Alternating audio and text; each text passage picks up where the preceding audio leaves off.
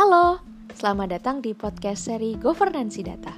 Podcast ini merupakan salah satu hasil dari program pengabdian masyarakat Universitas Airlangga yang berfokus kepada edukasi perlindungan data pribadi untuk masyarakat sipil di tengah pandemi COVID-19. Selamat mendengarkan.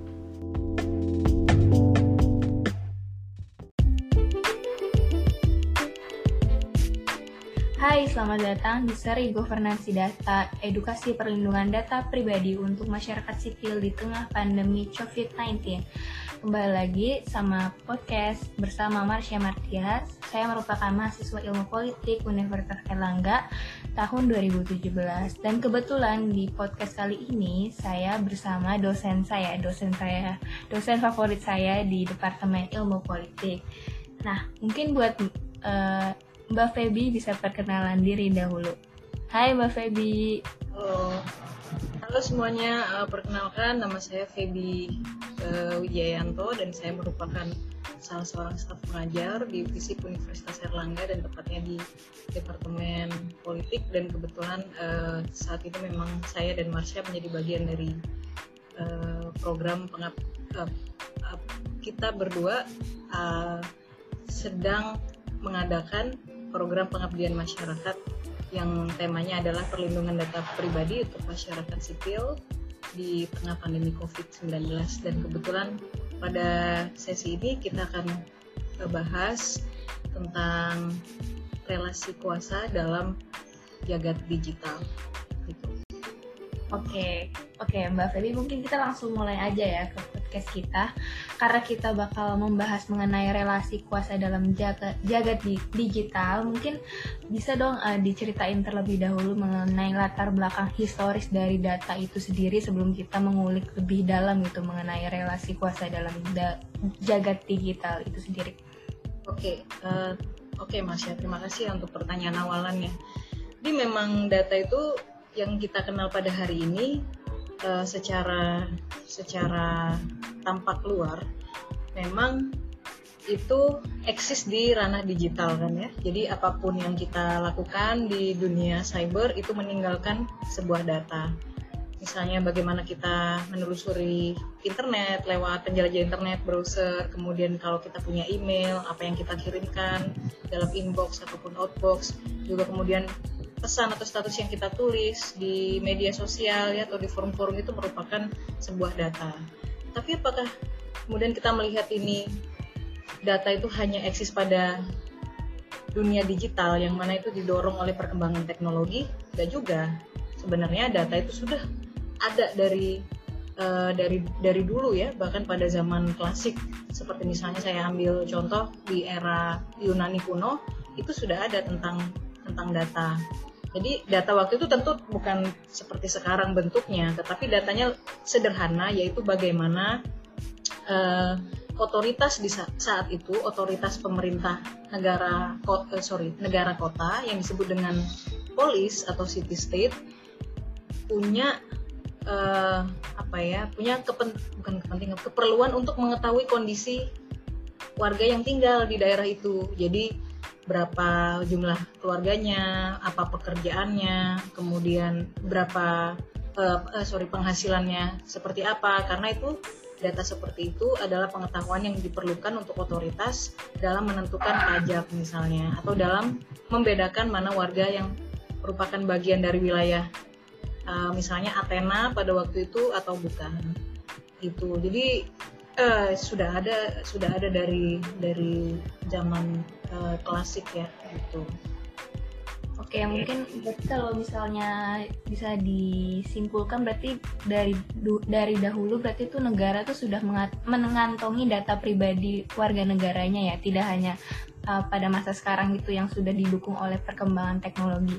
Nah, berarti apakah pada uh, zaman uh, ya, seperti yang Mbak bilang tadi zaman Yunani kuno itu apakah uh, Pak pemerintah itu juga uh, sudah menggunakan data sebagai unsur pembuat keputusan atau kebijakan publik itu sendiri atau bagaimana? Ya, benar sekali ya. Jadi uh, jangan sampai kita hari ini tuh kaget loh kenapa kok uh, apa namanya data saya misalnya KTP atau uh, apa data penghasilan orang tua atau ini ya data seperti akte kelahiran itu kenapa kita harus setor gitu kepada pemerintah ya memang pemerintah yang paling berkepentingan dalam hal ini karena kita hidup dalam konteks bernegara sehingga banyak urusan dari kita itu pasti bersentuhan dengan negara. Uh, memang data data pasti di ada tujuan yang memang itu pasti ada benefitnya untuk kita juga gitu. Uh, jadi ya poin saya tetap itu tadi ya jangan jangan jangan kaget bahkan dari dari zaman kuno pun itu sudah menjadi praktik yang lazim dan bukan sesuatu yang baru. Oke, mungkin uh, berarti uh, seperti yang Mbak sudah bilang kan uh, data juga sudah mengalami perkembangan uh, perkembangan yang sangat cepat ya, mengalami revolusi juga. Lalu apakah uh, peran data saat ini tuh hanya sekadar administratif saja atau bisa bisa menjadi sebuah komoditas gitu untuk apa untuk saat ini? Ya, pertanyaan yang ini ya menarik ya. Memang kalau secara administratif pada awal perkembangannya iya ya, secara administratif karena memang otoritas yang lebih tinggi dari masyarakat, negara, pemerintah memerlukan itu. Tetapi belakangan pada apa ya satu dua dekade terakhir apalagi setelah Perang Dunia Kedua di 1945 kemudian berlanjut dengan Perang Dingin 1950-an 60-an itu kemudian dibarengi juga dengan perkembangan teknologi. Nah, perkembangan teknologi yang yang revolusioner itu pada 1990 dengan penemuan komputer ya, mikrokomputer Nah, ternyata dengan adanya microkomputer itu data yang sebelumnya diproduksi agak lebih lamban caranya secara manual ya karena kan masih melalui proses pencatatan gitu kan pengiriman lewat pos seperti itu. Itu masih memakan proses yang lama. Sedangkan dengan adanya komputer dengan adanya revolusi teknologi itu akhirnya data bisa diproduksi dengan lebih cepat dengan lebih banyak pula uh, jadi akhirnya kelebihan data ini, fenomena kelebihan data pada yang pada saat yang kita rasakan sekarang, bahkan kita bisa tahu gitu ya, hampir semua aktivitas kita sendiri, itu ternyata uh, tidak hanya menjadi unsur untuk pengambilan keputusan saja, tapi bisa dimanfaatkan untuk uh, untuk ini ya, untuk keperluan, untuk kepentingan bisnis gitu. Data ini ya pasti jadi jadi komoditas untuk yang sekarang ini. Nah, beberapa kita sudah pernah dengar premis yang bilang bahwa sorry data adalah minyak baru, yang mana itu adalah benar gitu, benar adanya.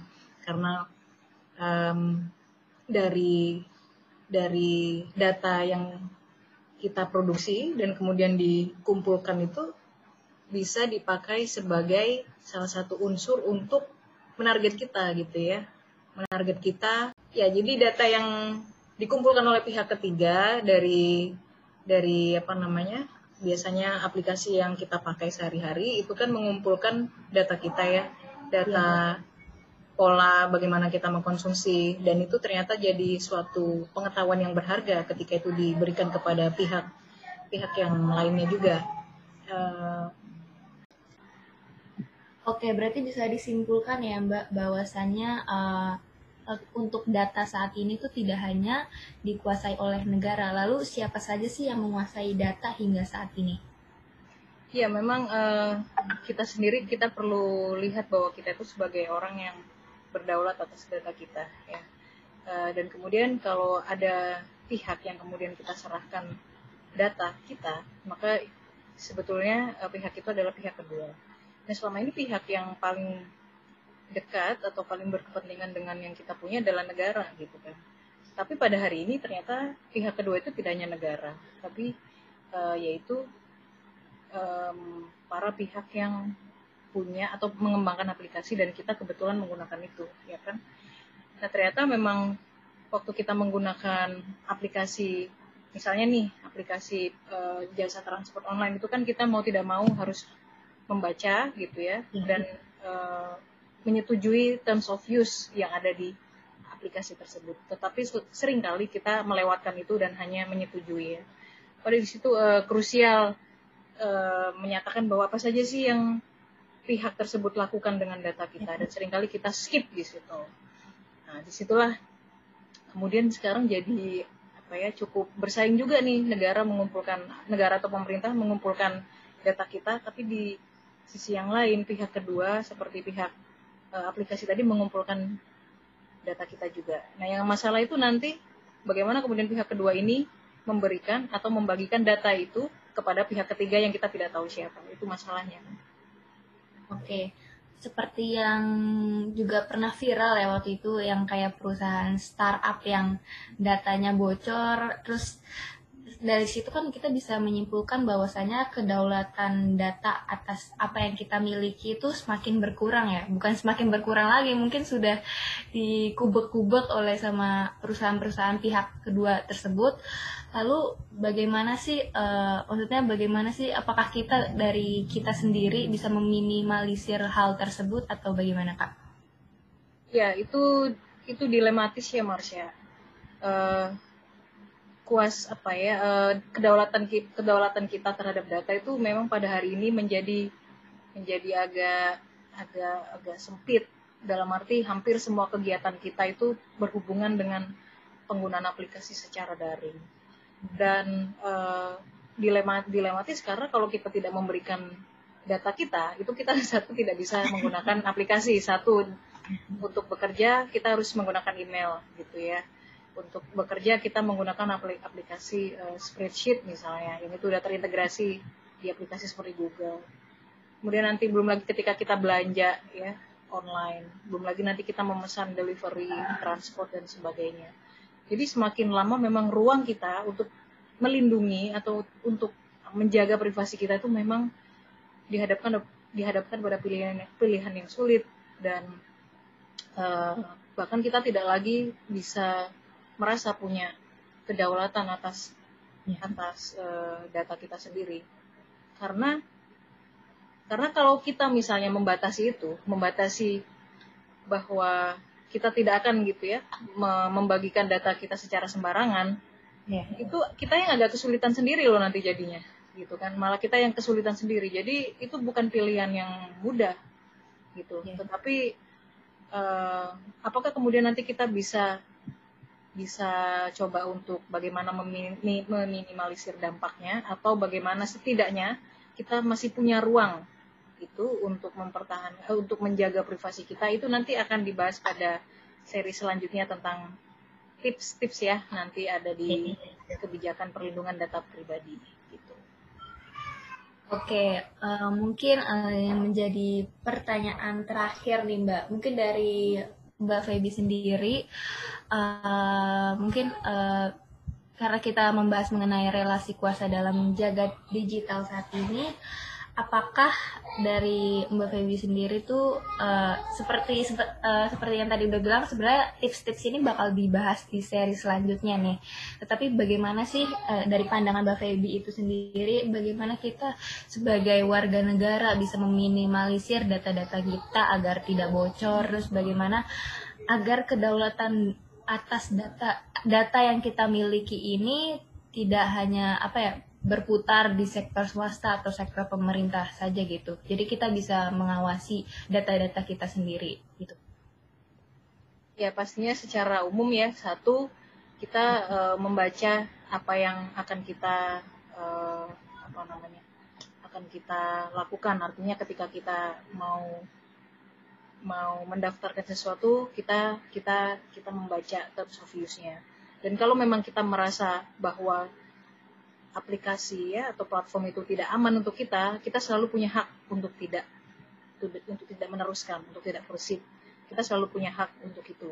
Dan e, saya, saya kira juga kita selalu punya skala prioritas ya, misalnya untuk misalnya ini e, suatu aplikasi yang mungkin kita merasa tidak terlalu penting, kita bisa e, bisa mengurangi itu gitu ya.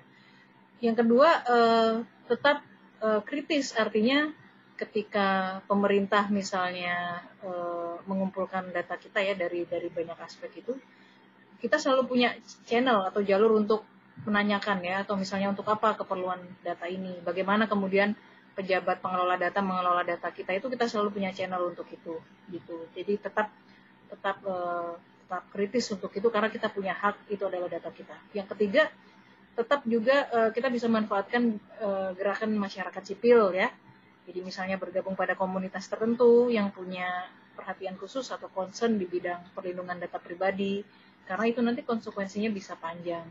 Ada nanti kita akan membahas juga ada konsekuensinya pada kekerasan gender, ya, bullying, doxing dan sebagainya. Itu uh, tiga tips umum yang yang yang saya rasa bisa bisa membantu. Untuk detailnya nanti makanya saksikan uh, kita yang lain ya, karena itu sangat penting untuk hari-hari sekarang, terutama di era pandemi. Iya betul sekali. Berarti intinya kita harus tetap kritis ya, atau terus juga membaca mengenai term of use dari sebuah aplikasi itu sendiri. Oke, terima kasih Mbak Feby atas waktunya. Terima kasih sudah mengisi waktunya untuk mengisi podcast yang apik ini. Terima kasih Mbak Feby. Terima kasih banyak Mas ya, semoga podcast ini bermanfaat. Ya.